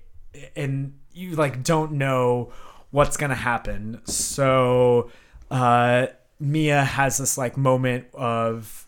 kind of like self-pitying moment. If you can't tell, I like self-pity. uh, and she is like, what if I'm not good enough? And Sebastian is like, you are, you are. And she's like, but what if I'm not? Mm-hmm. And she like keeps pushing him back on this. Uh, so I like love these moments where you like question yourself and you question your self-worth. Uh, and I think that's like a very like real sort of emotion that's hard to portray on film without being super depressing, and La La Land succeeds in that way. And these are like emotions that I think everyone feels every every day of their lives. So La La Land puts that puts a bow on it and takes your breath away. So I I just adore adore everything that this movie achieves. And yeah. that's like not even to mention like the beautiful direction from Damien Chazelle. And oh, cin- yeah, yeah. The cinematography, the acting, yeah. like like everything is so, so pitch perfect. Yeah, I agree. I love it. So yeah, I, that's why. Get it? Pitch I know, uh, I know, I know. That actually was unintentional. Yeah, so, there you go. No pun intended. So, moving on to my top three. Okay. Um... I feel like there have been... Well, so this whole list has kind of been like a culmination of like how we... Like who we are like in film. Um, and I, I feel like it's a, it's very strong. Like, yeah, it's it's good in that sense. Um, so I'm glad we're doing this. So that being said, with my top three, I've only ever given out of five stars, five out of five... Or seven, seven movies I've given five out of five stars to. Um, and... My top three uh, all have five stars, um, and I consider them perfect movies. Um, so my number three is going to... Thank you. Um, my number three is going to Martin Scorsese's The Wolf of Wall Street. Yes. So, um, so I don't even know where to begin. The Wolf of Wall Street is just crazy, great, fun, hilarious, amazing acting all around, directing. Um, and you notice how Quentin Tarantino stole two of his actors and put him in Once Upon a Time in Hollywood. Anyway, just saying. Um, so can't can't quite do what Martin does. Um, I think not as good, Q T. Not as good. You tried. Good job. Um, I think Wolf of Wall Street is a perfect movie. Um, I think it is the perfect uh, idea, um, way to show the rise and the quick downfall of money in America. Um, and I think Wolf of Wall Street does a better job at the curse of greed than Wall Street does, the movie Wall Street. Um, yeah, I'd agree so, with that. Um, and I think it really speaks to... I think it speaks to different generations, like not only just like new money, but old. Um, so I say, I say that, I say that being like, uh, Jordan Belfort is, uh, is new money in America. Um, and he's like, he is the problem with like, like he, like he is the problem with like acquiring too much wealth, holding on to it. And then, um, eventually like you see what happens to him in the end. Um, the downfall. The downfall. The downfall yeah. of the American dream. The downfall of the American dream. Um, the down and and basically what greed gets you. Yeah. Um. And I think also I think it's also great. One of my favorite lines in the movie is, um, it's also great in the term in in the sense of like the American economy and like how the how how it works um, in terms of buying and selling consumer goods and capitalism. There's a scene where.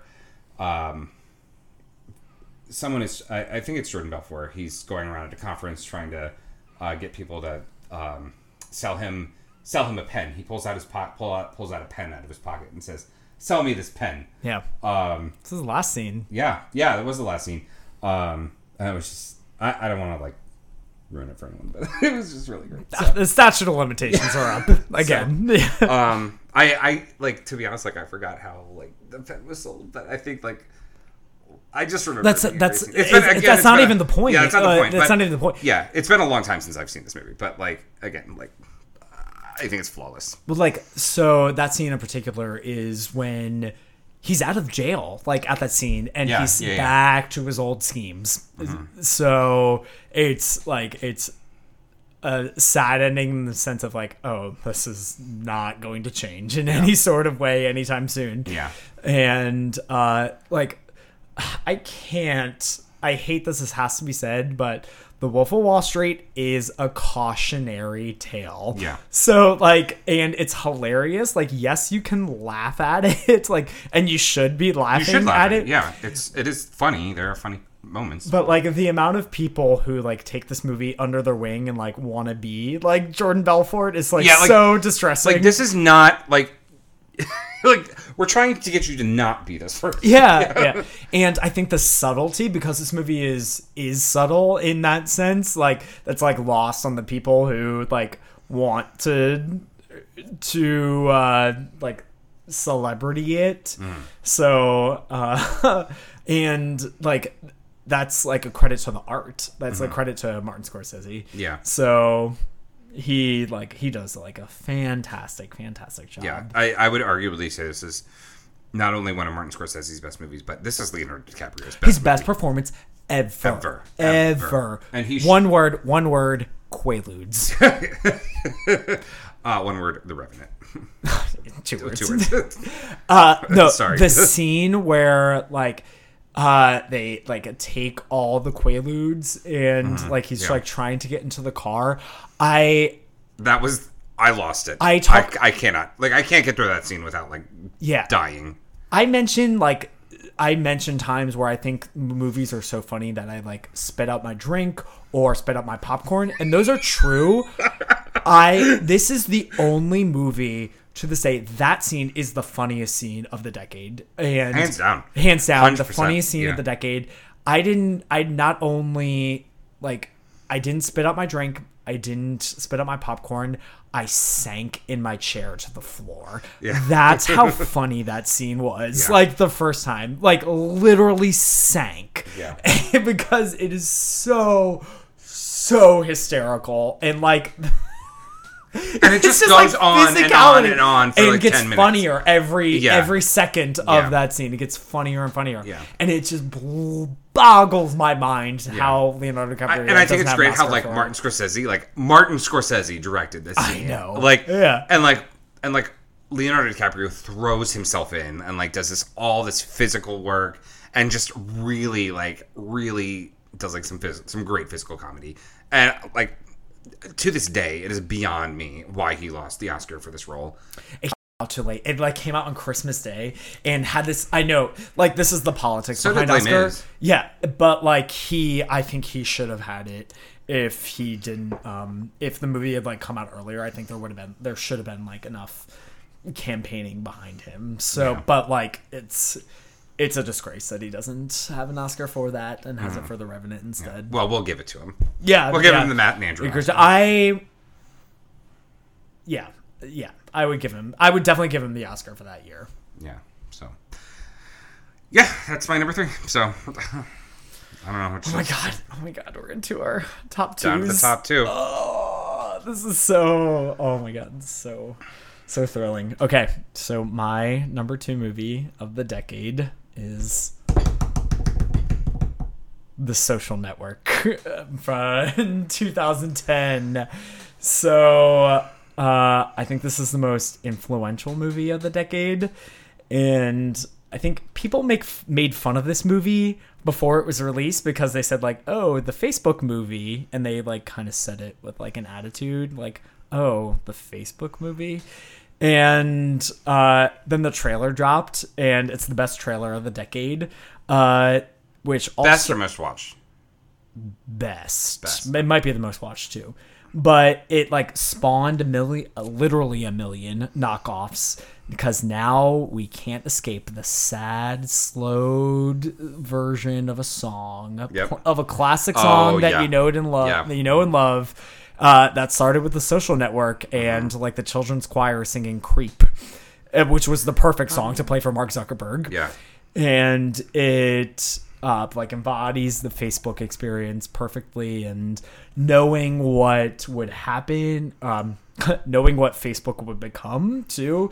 Uh, again, this is why I think it's the most influential movie of the decade too. Uh, and the actors all. And I, delivered. Yeah, I think it has the greatest tagline like of any movie this year. You don't get to five hundred million friends, friends without, without making, making a few, few enemies. enemies. Mm-hmm. I, I everything about this chills, is iconic. Chills. Yeah. Iconic, like the the poster, the trailer, they just everything knocks it out of the park. Knocks it out of the park. Uh, and like these are actors that like you shouldn't really like believe in, like. Jesse Eisenberg. No one really knew or cared much about Jesse Eisenberg uh, before then. Like, oh, the guy from Zombieland. like, so, uh, and then you have like Justin Timberlake. You have unknowns like um, Andrew Garfield, Andrew Garfield Armie, Armie Hammer, Hammer, Brenda Song. Song- I mean, well, Brenda Song hasn't done much. Rooney no, Mara, Rooney Mara, like Rashida all, Jones is in it. Yeah, she was at least a little known well, at that no, point. I'm but, just saying like, a bunch of people who yeah. are in it, like. Then are big massive, now. Now. massive now, yeah. yeah, because of this too, and like I, I love it. Like and, that's what uh, Joseph Mazzello, who played Timmy in Jurassic Park, he did, he did. Yes. Uh, but like all these like big, big stars have now come on to do great things. Like, I've always, I've always said Justin Timberlake is one of the most talented people like in our generation and living today, um, and I say that mainly because of oh, the Social Network, the Social Network, yeah. yeah. You know, like what, his role as Sean Parker, like just blew me out of the water. You know what's not cool? A million, million dollars. dollars. You know, you know what is cool? A billion, a billion dollars. dollars. Yeah. Uh, again, this movie is so quotable. I can't wait to uh, uh, stand over your shoulder and watch you write us a check. We will sue his ass in federal court. Uh, I I could quote this movie all day, and like that's because of Aaron Sorkin's like zippy dialogue and zippy script. And I love Aaron Sorkin. He's back. He's back from The West Wing. He's yeah, yeah, and like this movie had no right to be as interesting and as good as it was. No, it didn't. And that is in part because of Aaron Sorkin's like excellent script. And which pairs perfectly with David Fincher's stylized directing, uh, with like inspired casting, like the perfect, perfect casting where everyone just like works well together uh, to the, deliver this like Shakespeare like. The score was Trent Reznor, right? And Trent Reznor and Atticus, Atticus Ross. Ross yeah. The best score of the decade. I mm-hmm. still listen to the score in twenty nineteen on the regular. Yeah. On the regular.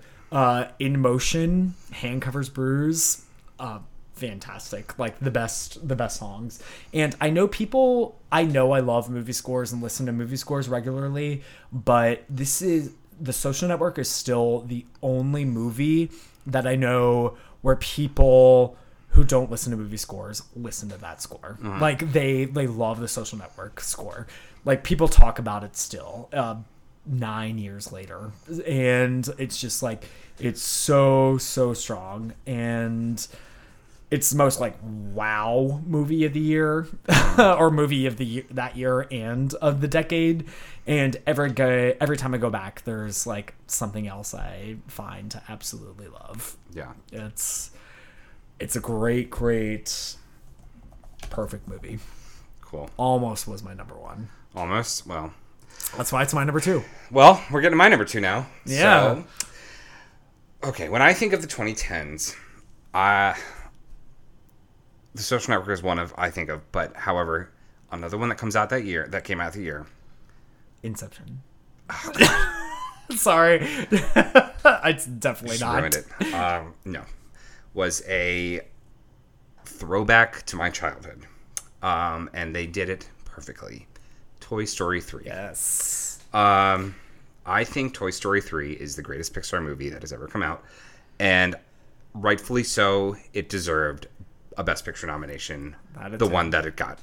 Um, it was the second movie, second animated movie to get a Best Picture nomination after Beauty and the Beast in nineteen ninety-three. Um, and then the following year, Up got a nomination as well. Um, I think Toy Story three defines, or doesn't define, but it is a perfect, um, it's a perfect combination of a movie for adults and kids. Actually, when um when you're looking at the Rotten Tomatoes, there's uh Anthony Quinn from um The Independent has a great quote. Um it takes a kind of genius to combine a children's movie for grown-ups and a grown-ups movie tr- for children in one glittering digimated package, yet the folks at Pixar have done it time and time again. And I think Toy Story oh, three give is, me chills yeah and I think uh Toy Story three is a uh, just just the perfect culmination of of that. I um Yeah, I, I I don't have enough good things to say about it. I when I heard they were making Toy Story three, I was a little hesitant, and because I love Toy Story one and Toy Story two so much. Toy Story one is um, one of the only movies I've ever given five stars to, and Toy Story three is like my my fourth or fifth five star movie. I think it's perfect.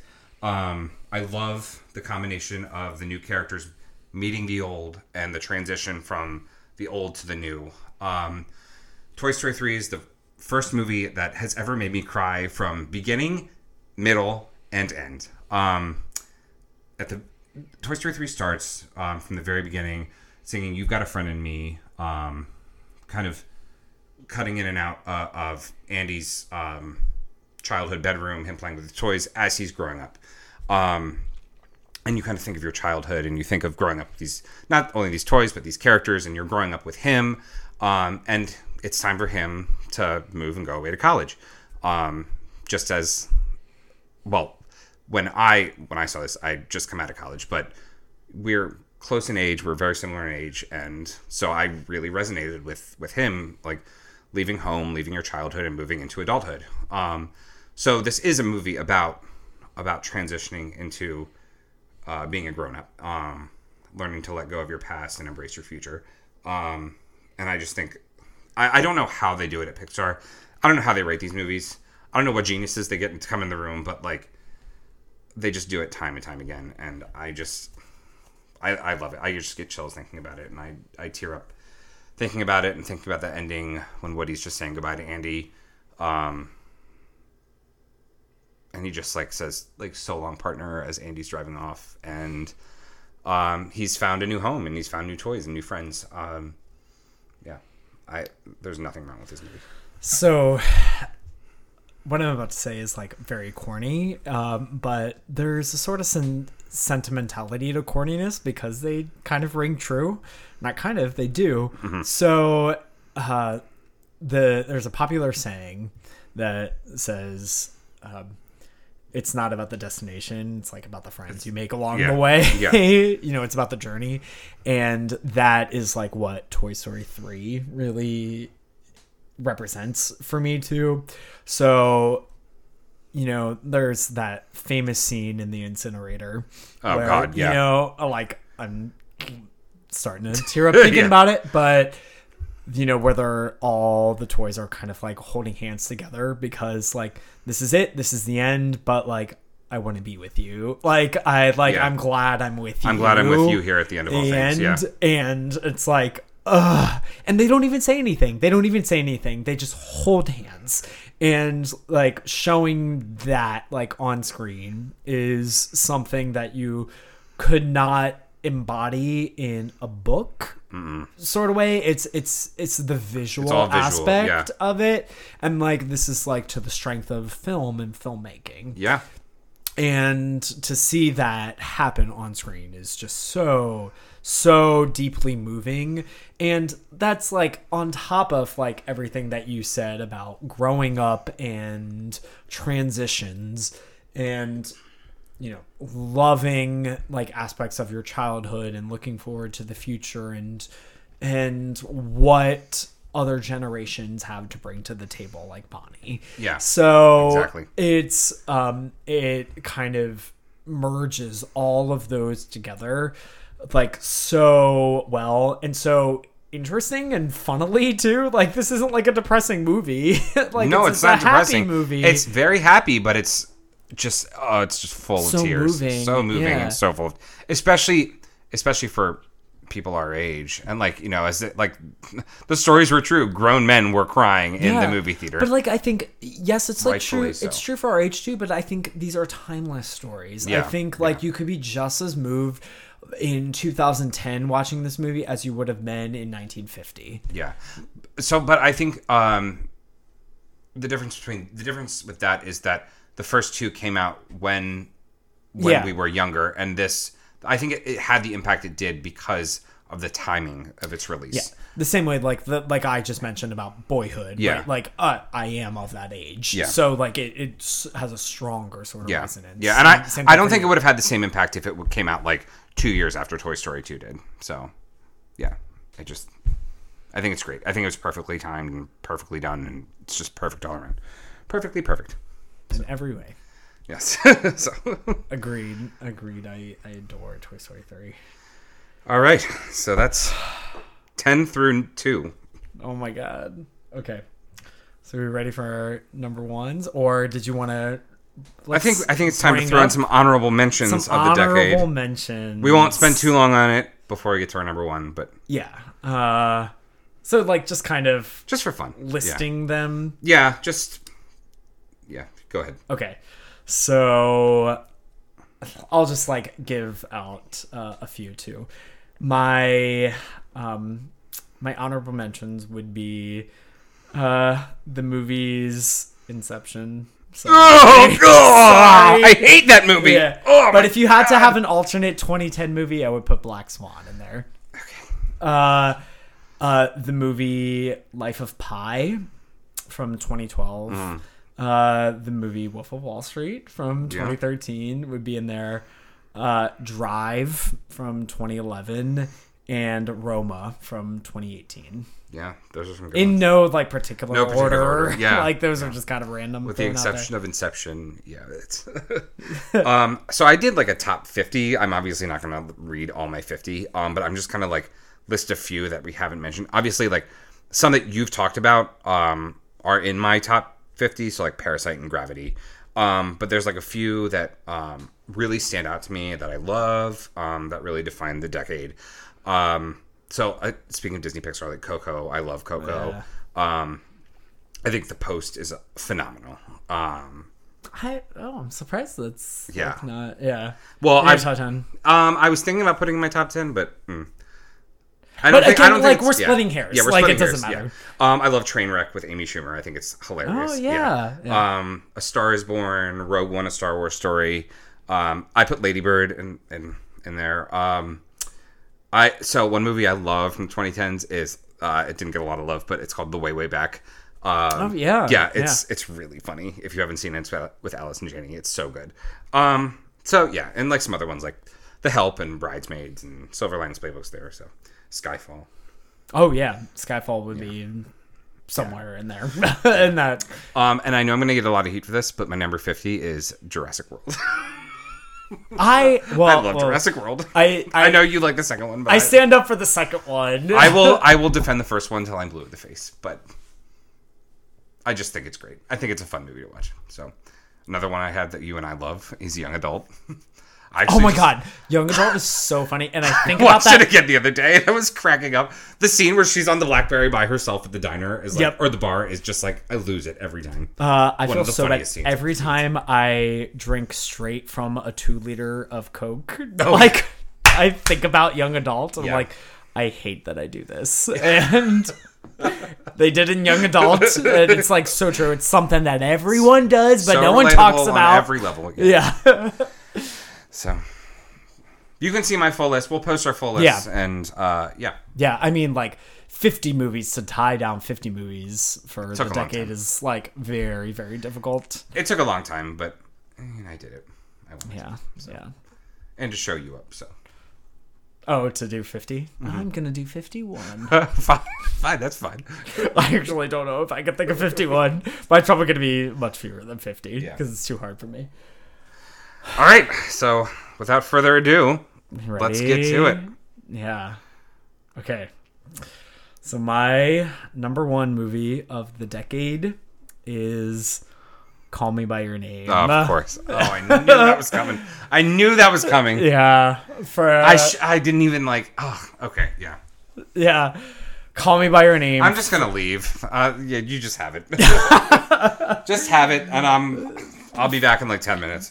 To talk about, um, this is going to be a monologue of me for how much I love Call Me By Your yeah, Name. Yeah, okay, go ahead. From twenty seventeen. Uh, so there are some books that are so special to you that you don't really want to see a movie version of them. But not only do I think Call Me By Your Name, the movie is better than the book, which is a bold statement, I know. Uh, I think it's able to add elements to the story that turns it into an all-time classic. Uh, so movies at their very heart are really about emotions and feeling, and Call Me By Your Name taps into the psyche of being in love for the first time and the rush of passion, of lust, of intellect, and of closeness. Like no film I've seen before, and it makes me feel alive. And it's about hopefulness and mystery, and like Timothée Chalamet's embodiment of the character Elio is so phenomenal and is great great physical acting, and what he's able to convey with his body without speaking is so incredible. And Armie Hammer is a dreamboat of perfection, and he's like so smart, and he's handsome as Oliver. Also, my top two movies both have Armie Hammer in them.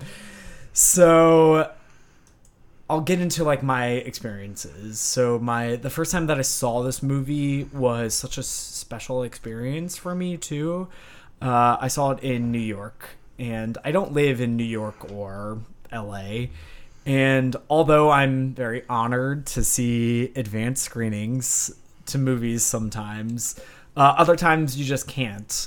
And I saw this movie on its opening week of release, and its opening week was only released in New York and L A. Sometimes these things happen. Uh, and it was such an honor to see it in New York uh, with someone like by my side who is not familiar with the story at all. And he was just as moved as I was. So I know this wasn't just me and just my experiences.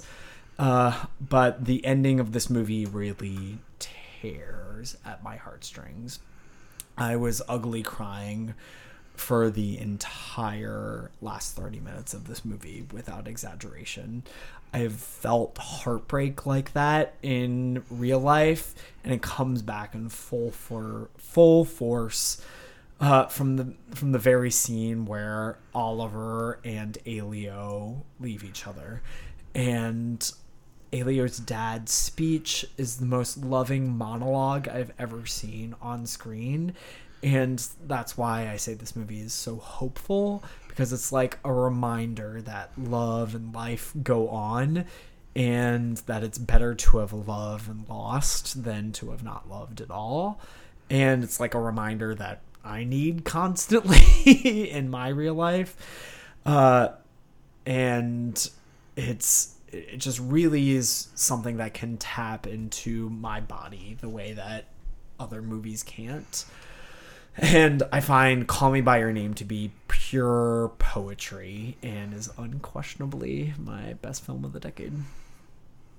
That's it. Well, how am I on top of that? Jeez. It's it's a it's a very special movie to me, yeah. And it's the specialness of it is like what makes film so important, and it's beautiful. Yeah.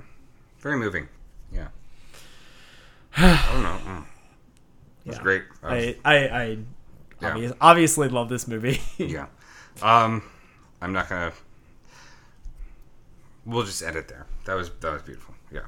Um. So my number one movie of the decade um, really defines, I think, I believe, a generation of human beings, us millennials, um, in ways that no other screenwriter, I think, can do that. Um, and I am obviously speaking about the movie The Social Network. Yes. Um, I was really, really hoping that you and I were going to have the same number one. Oh, I was so but, close to. But then I forgot about Call Me By Your Name. Oh, yeah. Um, The Social Network speaks to me in no other way like any other movie has in the past ten years. Um, I just, I don't even know, like, where to begin. I think, um, to me, in my, in my point of view, growing up uh, into young adulthood and into adulthood, we were really the Facebook generation. We were the first ones to embrace the internet. We were the first ones um, to connect to others virtually. And the story behind the way a generation connects, um, told by a story writer and a screenwriter that is just flawless. Um, I just, I am, I was beyond, I was moved beyond words after I saw the social, after I saw this movie. Um, I think it takes such, I, Aaron Sorkin takes such complex characters Um, and writes them in a way, and writes their dialogue and the characters in such a way that no other person can. Um, he has scenes, he directs, uh, scenes are directed, um, scenes are directed in, in, in ways that just speak to me. And, and again, not only, um, like you said, there are scenes that tug at my heartstrings, there are scenes, um, that just, like like I said, just define a generation, um, and the way, the way the characters, I the way I see it is the way these characters are connected in real life. Um, it's it's mirroring how, how we connect on online. Um, so the different personalities meshing together, um, the different, just the different people and the different and and, and in this environment. Um, that is Harvard, Harvard, um, college, college. Yeah. Um, and how people are just so sucked in, um, by money and greed. Um, I just, I think Sean Parker and Justin Timberlake, who playing Sean Parker, really, uh, defines what new money is. Um, and what capitalism is. Um, and really, I, and I'm not talking about the good side of it. I'm talking about the, the very negative side of what capitalism can do, or it can be. Um, so, and also, Armie Hammer as the Winklevi is... the Winklevi. The Winklevi did, are perfect. You said that without hesitation. Yeah. The Winklevi. um, Which is the movie that, I, the, this movie defined that term. Yeah. Um, created it. Yes. So, um... I don't know how to, I'm trying to get, I don't know how to be as like in depth, and I I love my number one movie of the decade. Um, it speaks to me, it speaks to a generation. I don't love it. I love it differently than why you love Call Me By Your Name. Um, but I think The Social Network is one of the most important movies that has ever been made. Um, and I don't think anything will ever be made like it again. So. so the reason that I love The Social Network, and obviously it's my number two and it's this close to being my number yeah. one, is because it is the movie that defines the decade, right? Yeah, it exactly, embodies yeah. the twenty tens that no other movie can mm-hmm. because of the Facebookness of it all, and like the way that we seek out other experiences without actually like interacting with them, and yeah. the kind of the perils of that. The mirror, it's yeah, it mirrors, yeah. another cautionary tale, and like the hopes, like the the good things that Facebook brings and the bad things too, all embodied in the story of Mark Zuckerberg, right? And mm. it's that is able to come across screen like so perfectly well yeah. too, like you said, because of the script, yeah, and because of the performances, uh, and like I I don't think we'll ever see a movie like it quite the same way again, and it's like that. That movie defines the twenty tens mm-hmm. because of how how it's played out on screen. Yeah, I think. Yeah, um, I almost I want to say like I really like it. Almost, what am I trying to say? It almost seems like Mark Zuckerberg is surrounded, and I think this is so well done, um, by each character, by different characters representing kind of like the seven deadly sins. Um, oh, that's yeah. an interesting, interesting take. Yeah. I would um, love to watch this again and see that. Yeah. So, uh, visor. Uh, yeah. And I'm, and I, and I'm, I, it's, it's hard for me to like, like sit here and like pinpoint exactly who is what in each, but, um, if you go and watch it, you can kind of see how like each one impacts him and shapes him who he is like at the end of the, the story. So. Oh no, that's yeah. that's super fascinating to to think about. Mm-hmm. Like I, I could read a whole paper on this movie. Oh yeah, like, like no problem. I mean, and this is why it's so great too, because I you just said it was like the seven deadly sins, like a mm-hmm. well well researched topic and like a timeless sort of topic. I compared it to Shakespeare. Yeah. Like this movie goes above and beyond. Like we're we're talking beyond hyperbole yeah, yeah. here too. And like I think it's I think it fits in in those definitions. Like it's it's up there with all those works. Yeah. Yeah. So I will say The Social Network being what it is, culmination of everything I've ever seen in this decade. Um, The Social Network is one of my favorite movies of all time, and it is perfect. So, yeah, it's still a travesty that it didn't yeah. win Best Picture. Don't even. I didn't want to bring that don't up. Don't even get me started. It is an awards podcast yeah. too. So uh, it's so bold, like, and The King's Speech is great, but like The King's Speech is fine. It, it's great, but the the Social Network is is a classic. Was mm-hmm. an instant classic. Yeah. The way that The King's Speech when you is. Think of movies from twenty ten, like yeah. you'll think, yeah, agreed. So, um, yeah, so that's my number one. Yeah, well, so that's it. We're closing out the decade now, yeah. right? Yep. Well, at least want to thanks to everyone who's tuned in for the past decade. Thanks of our show, which has only existed for four months, but it's been a long four months. But we digress. Yes. Yeah. Uh, I've enjoyed every step of the way. Me too. Yeah. It's not about the destination; it's about the journey. It's about the friends you make along the way. Yes. So, uh, yes, thank you so much. And and Matt, you've got a friend in me. Oh. um. So thank you so much for being on this journey, uh, like he said, and just Happy New Year to you all. Happy New Year to you all. We'll see you in the new year and with our special episodes um, as we start diving right on into awards season. Yeah, I can't wait for the Roaring Twenties. Here we go. Let's do it. Bye, everyone. Bye.